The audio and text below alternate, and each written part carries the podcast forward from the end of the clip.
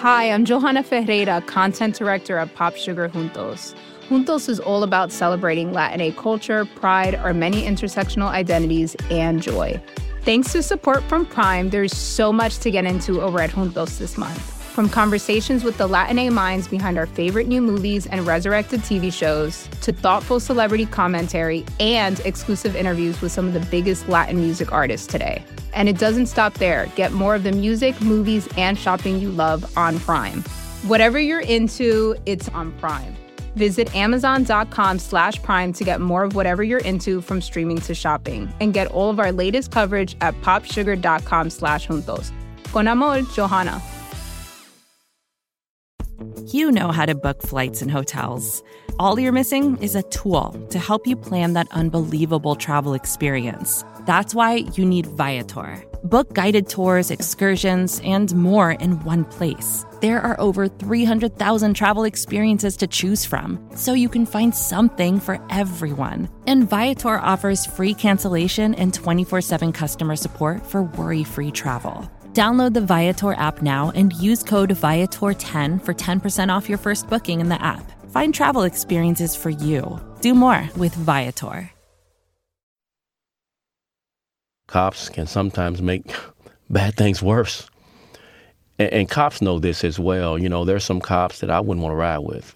They ratchet things up and can't de escalate things, say things to make everybody angry again or, or just start people to go going at it with you, causing you to be the villain when they're fighting each other because they have no control of uh, their temperament. So there are bad cops. Yes, without question. Cops will tell you that as well. And, and I, I would say not bad cops, people who should not be police officers. This is former Dallas police chief David Brown. He was born in 1960 in the Oak Cliff neighborhood of Dallas, a predominantly African American community where his family had lived for three generations. His father was in and out of the picture. His mother did most of the parenting of David Brown and his two brothers, Calvin and Ricky. I was unaware that I was growing up in the poor parts of town and that it was segregated, but it was very much segregated. I, I was very much in the, you know, underserved part of Dallas at the time. What do you remember about police when you're young? I, I mean, I think I have this idea of what I used to think about cops when I was a little girl. I wonder what your first thoughts of the police were. You wanted to avoid the police at all costs, just based on the perceptions from the adults. Uh, the adults didn't care for the police and how they treated them. This in, in my the adults in my life when I was a young child grew up in Jim Crow, uh, separate but equal. So they had the most negative views of police. And and I caught on to their reactions to police. They they just tried to avoid them, and I, I did the same. When you were growing up, were the police in your community all white? Yes.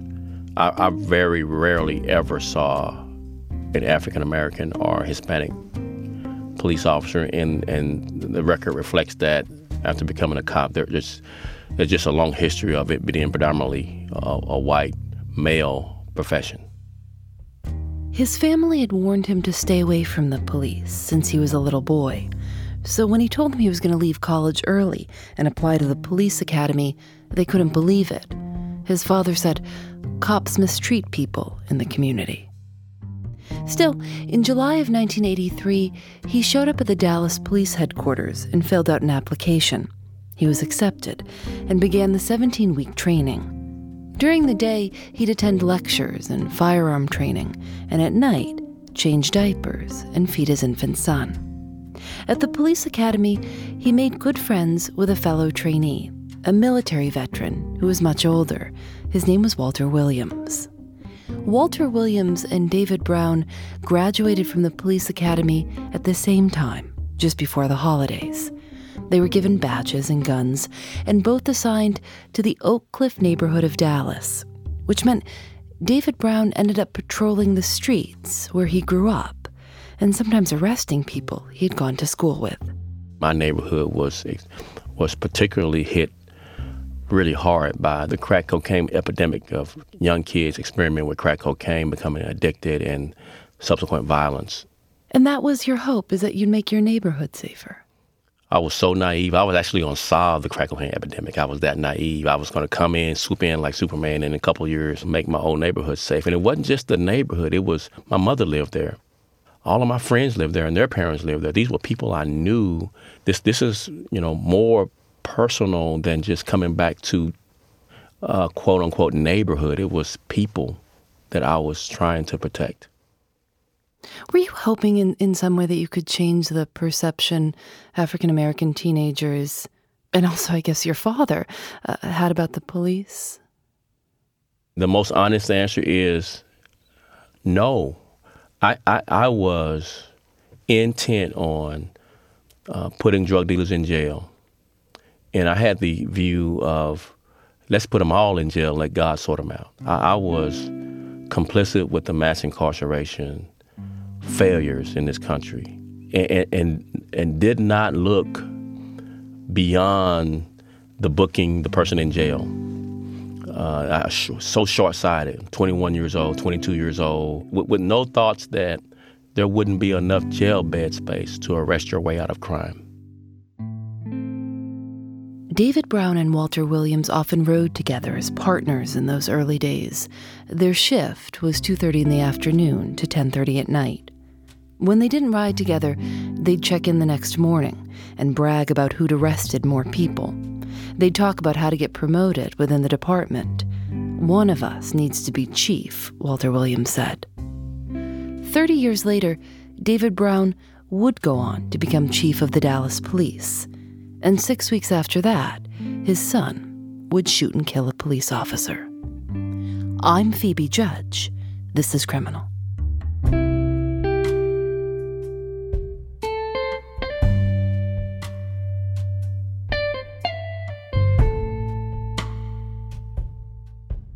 Back in 1988, David Brown was promoted to crime scene investigator at a time when the crime rate in Dallas was at an all time high, the third highest in the country.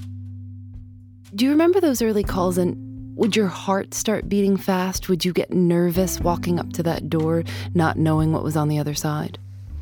Yes, and, and it's it's addictive. What, what you described, that, that that's an adrenaline rush it's not only your heart beating fast, but it's you get a dry mouth. Uh, your sensory is overloaded, and you just get wide-eyed, and you, your your your head's on a swivel, and you get attached to that feeling. And and uh, most cops love being in that environment because they're able to, um, it, it, like, like an athletic event, do it over and over. You get really good at it, and you know, not knowing what's going to happen is, is the attraction to the job, for, particularly for many uh, young cops. As a crime scene investigator, he worked the graveyard shift. One night in August of 1988, he got a call for assistance at an apartment complex in Oak Cliff.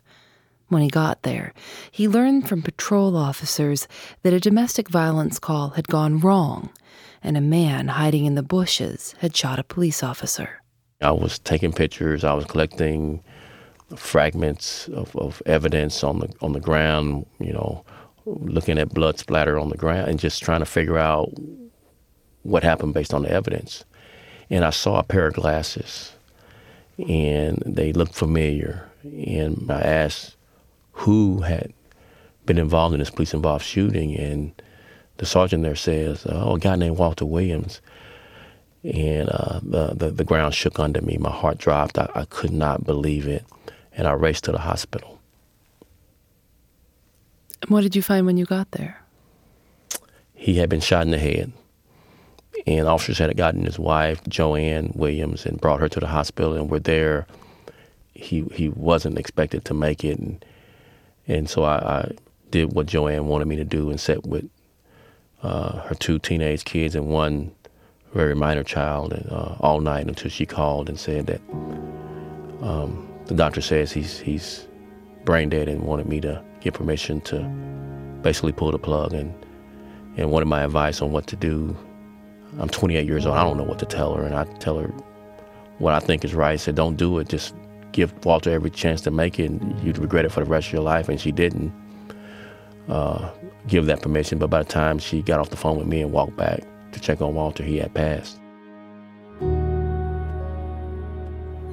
It, it devastated me to my core. It, it, all of my belief systems just, I didn't know what to believe, but I didn't understand as a 20 year old how bad things happen to good people. I did not understand that at all, and it didn't seem fair. I would learn much later that that's that our, our faith or our goodness doesn't protect us from tragedy. I learned that much later. I did not know that at 28.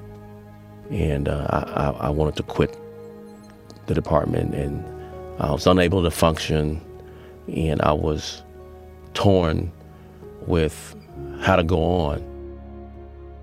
But he didn't quit the department. Two years later, he took and passed the sergeant's exam and was assigned to the 911 and dispatch centers in the basement of City Hall managing 911 operators. This was 1991, the same year that Dallas set a homicide record with more than 500 murders. Many were drug related. I had demonized those people. I had no compassion for them at all. Actually, I had disdain for them. I, I wanted them in jail, out of my neighborhood. I blamed them for the deterioration of my neighborhood. The drug user and the drug dealer. I made no distinction at all. And uh, I was wrong. I was so wrong. And only through my brother's death did I realize it. Will you tell me what happened to him?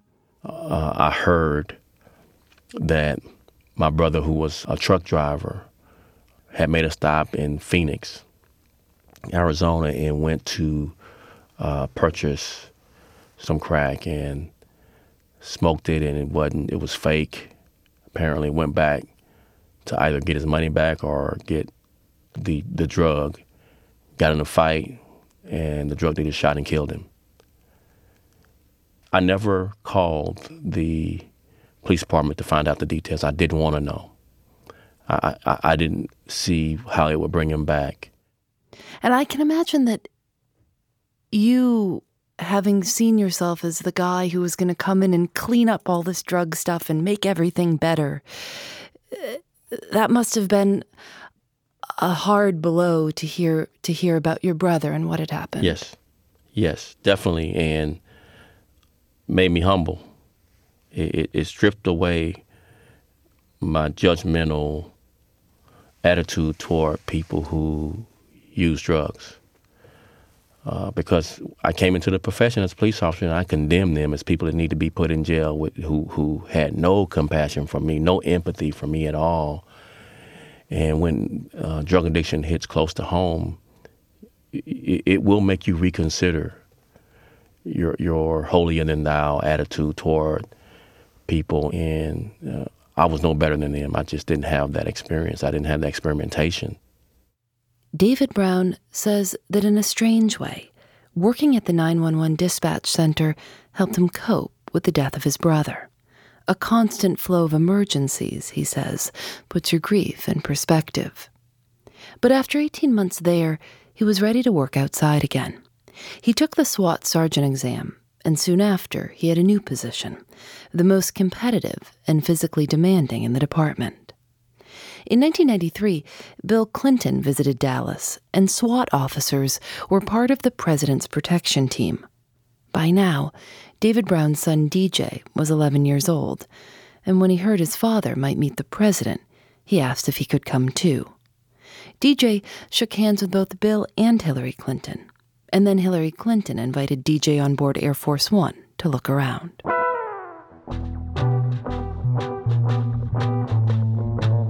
After seven years on the SWAT team, David Brown was promoted to lieutenant and was assigned to community policing. He wasn't happy about that at all. It, it seems to me that SWAT and community policing are about as opposite ends of the spectrum as you could possibly be. Yeah, SWAT is special weapons and tactics, and and the line that best describes SWAT is that when citizens need the police, they call 911. When the police need help, they call SWAT. That's the best line I can give on what SWAT is in the policing culture. And we're lacking no self-esteem at all. We're pretty, pretty arrogant folks, but when you get held hostage, that's who you want coming, someone with that kind of arrogance that, that we're going to be able to save the hostage and, uh, and, and end this siege without uh, problems. So that's SWAT. And so that's, a, that's in contrast to community policing where you're making meetings in the community and trying to establish a relationship. A lot of sit downs uh, over uh, Kool Aid and, and cookies, and a lot of playing with kids in the park, and very little, probably no traditional policing, no writing tickets, no answering calls, just creating interactions with the public that, that are positive. How long did it take you to stop being mad about this new reassignment?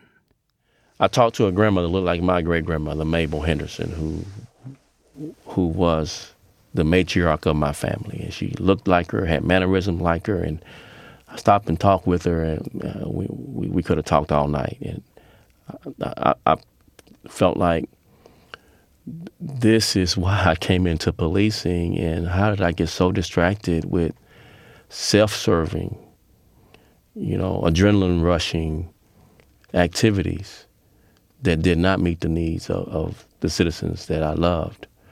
And that, that, that, grandmother in the housing development there in West Dallas reminded me of what public service was all about. It was, it was about serving the public, not serving yourself. He even gave out his personal cell phone number to residents. He'd been so successful in every role he was assigned at the department, people started to take notice. He was promoted to second in command, and finally to chief. He was 50 years old. When he heard the news, he immediately called his mother. She told him to be careful, just as she had back in 1983 when he told her he was going to become an officer. At his swearing in ceremony, he says he kept thinking of his friend, Walter Williams. He was sworn in on May 5th, 2010. Support for Criminal comes from Astepro, who also provided us with free samples. This is my favorite time of year, even though I've had terrible allergies all my life. My mother says she always knew when I was up in the morning because she'd hear me sneeze and say, Phoebe's up. I think the most I've ever sneezed in a row is 48. It's like my nose is in control, and I'm just along for the ride. Astepro delivers full prescription strength indoor and outdoor allergy relief from nasal congestion, runny and itchy nose, and sneezing. It starts working in just 30 minutes, so you can get on with your day and be out in the sun comfortably. Get fast acting nasal allergy symptom relief with Astepro. Go to asteproallergy.com for a discount.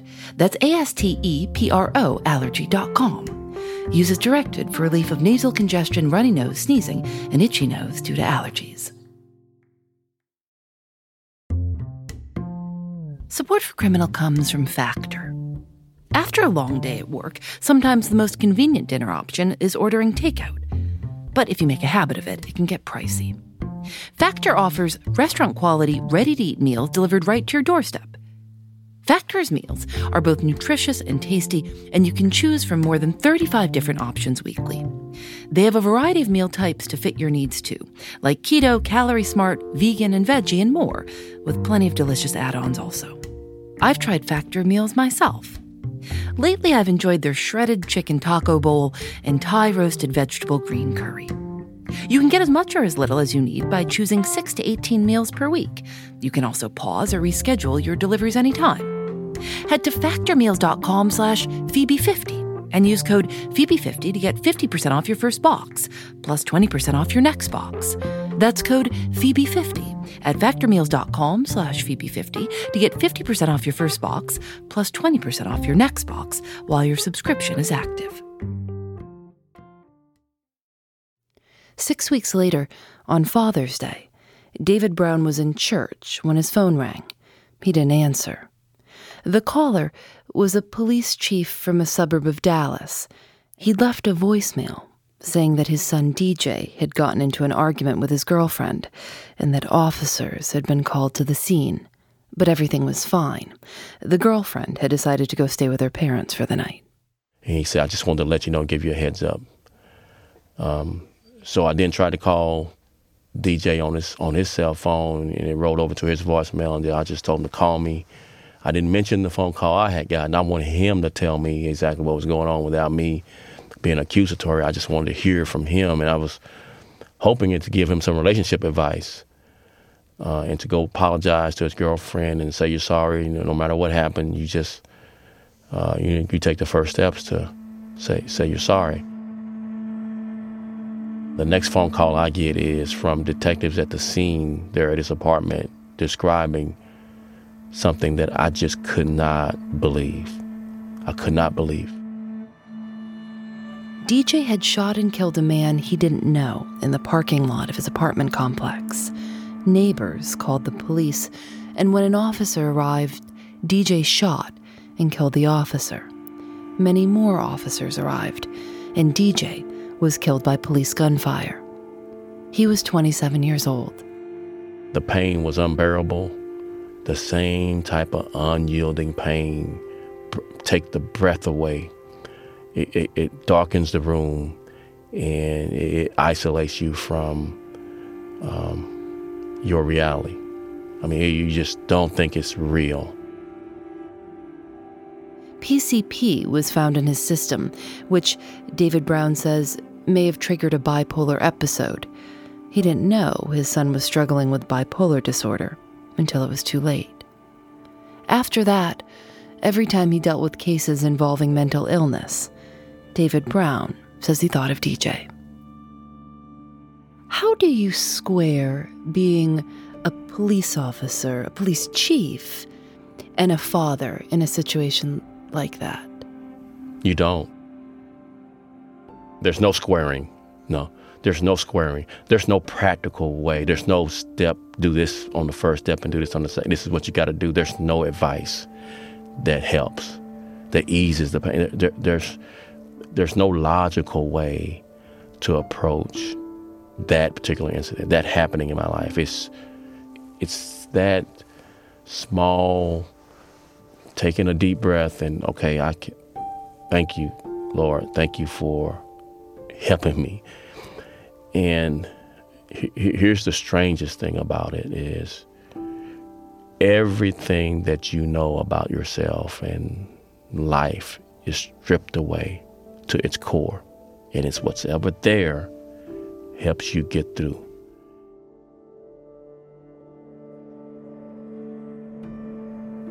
He returned to his work as chief weeks later and threw himself in head first he immediately began expanding the community policing program in Dallas.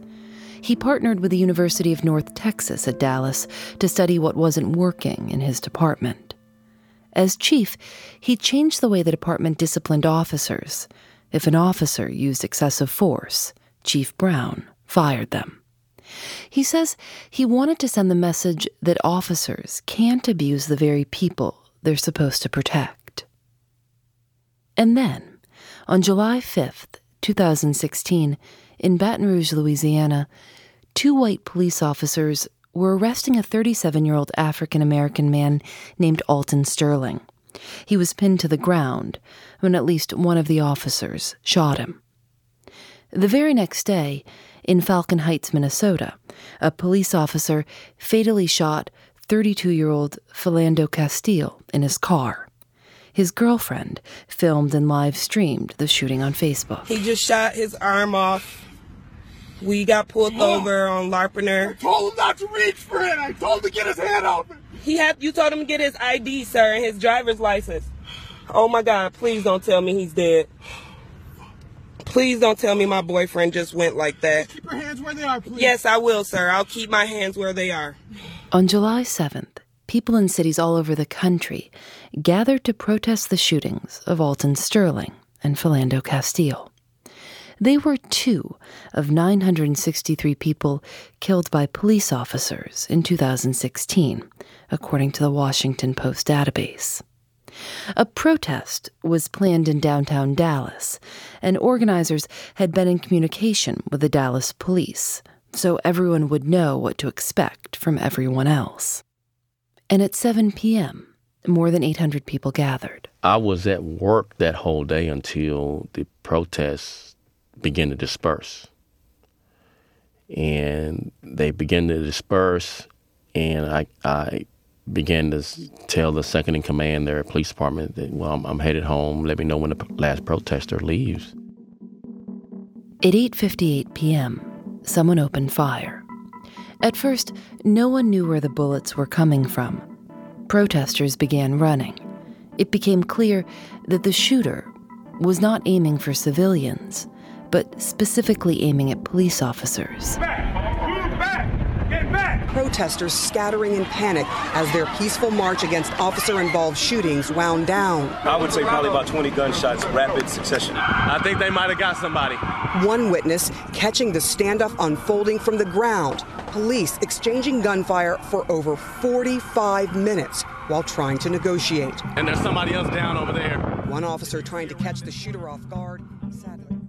I was having conversations with people and watching social media, and people were just saying the world seems like it's going upside down. Yes, and I wasn't. I, I couldn't afford to be distracted on all the scenarios of what could go wrong. I could only afford to be focused on making the right decisions. What's what's the right decision? What's the best decision? What protects life? I only focused on was I was clear-headed enough to know how critical the decision making would be. So this is a person of interest. As you can see, they're in camouflage and they have a rifle strap slung with a rifle butt sticking up.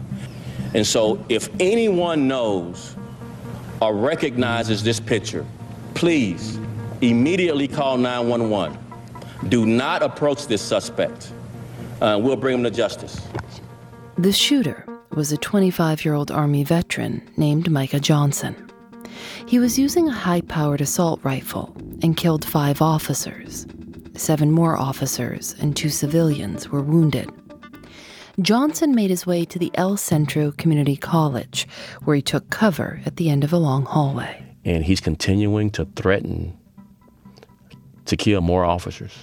He's laughing about having killed the officers that he had had shot. And he's threatening that he has bombs all over downtown, that he's placed bombs everywhere downtown. And we negotiate with him for near it's nearing four hours of negotiation. Most of the solutions the police would normally employ had the potential to harm another officer. And even if that potential was small, David Brown wouldn't take the risk. There had already been too many wounded. He told his team that he wanted to hear as many new ideas as possible. The commander, Bill Humphrey, explains to me this idea of using the bomb robot um, in a way that had never been used in American policing to basically weaponize the bomb robot, uh, wrap, wrap a pound of C4 on the extension arms of the robot and distract Michael Johnson through uh, negotiations, you know, get him to talking and, and, and get him agitated so he doesn't hear the humming noise because the robot makes a humming noise down the hallway and that we can get it close enough because he would be ranting, which is exactly what happened. Uh, the negotiator asked him, "So why why are you killing officers?" And that get, sent him into a rant. And while he was ranting, the robot gets close enough to him to be detonated, and it kills him, and the siege is over. And uh, if I had to do it all over again, I will make the same decision. Your job is not only to control the city, but also you're kind of the you're the head, the ceremonial head, and also the real head of of the department. What was it like for you to have to deal with the families of these police officers who had died, and uh, those trips to the hospital? I imagine you you were there around the wounded officers. Yes, it, it was, and still is, hard to imagine their wives and girlfriends and, and, mothers and fathers and brothers and cousins. I mean, just everyone just torn that this happened to someone they love. They, t- I mean, just really ripped apart the hearts of the people that loved them, particularly the widows. And um, uh, many of these officers had young kids, but old enough to know what was happening. And, and you and you know, at least I knew, having sat with Walter Williams, two teenagers, and uh, his his third child was uh, ten years old. I knew specifically how it felt. I sat there at 28 years old when Walter died, I, I, I, don't know what to say to his wife, Joanne. I don't know what to say to his kids. I'm sitting there just mumbling and fumbling and stumbling, and I'm, I, I'm, I'm, I'm as grieved as they are. I can't function. They look to me for support. and I don't, I don't know what to say at 28 when July 7th happens because I had lived through that. I, I knew that this family could make it, that it would be hard. And I knew that some families would blame the chief and the police department for what happened, and, and that, that you just don't defend yourself, just take the blame.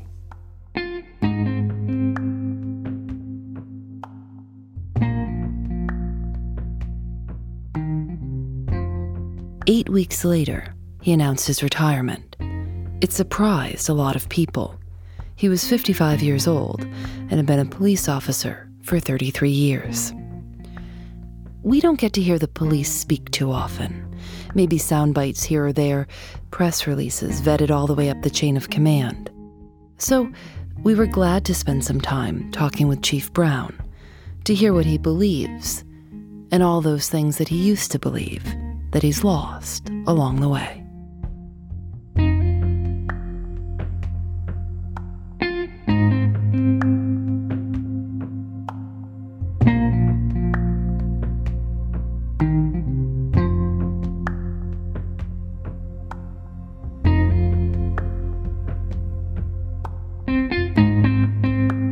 Criminal is produced by Lauren Spohr, Nadia Wilson, and me. Audio mixed by Rob Byers and Johnny Vince Evans. Special thanks to Mary Helen Montgomery. Julienne Alexander makes original illustrations for each episode of Criminal. You can see them at thisiscriminal.com, where we've got a link to David Brown's book called To Rise. Say hi to us on Facebook, Instagram, or Twitter. And we have a newsletter, which you might like. It's called The Accomplice, and it doesn't come out too often, we promise. You can sign up on our website. Criminal is recorded in the studios of North Carolina Public Radio, WUNC. We're a proud member of Radiotopia from PRX, a collection of the best podcasts around. Shows like The Allusionist, hosted by our friend Helen Zaltzman. In it, she explores the wild meanings behind words and phrases and comes up with things you would never imagine. In her latest episode, she speaks to a woman who woke up after brain surgery, only able to remember 40 words. I was 27, and there was absolutely no warning. I mean, I was actually performing on stage when it happened. I was I went on stage to perform a karaoke duet what was the song? Uh, it was Total Eclipse of the Heart. Go listen. Radiotopia from PRX is supported by the Knight Foundation, and thanks to AdZerk for providing their ad serving platform to Radiotopia. I'm Phoebe Judge. This is Criminal.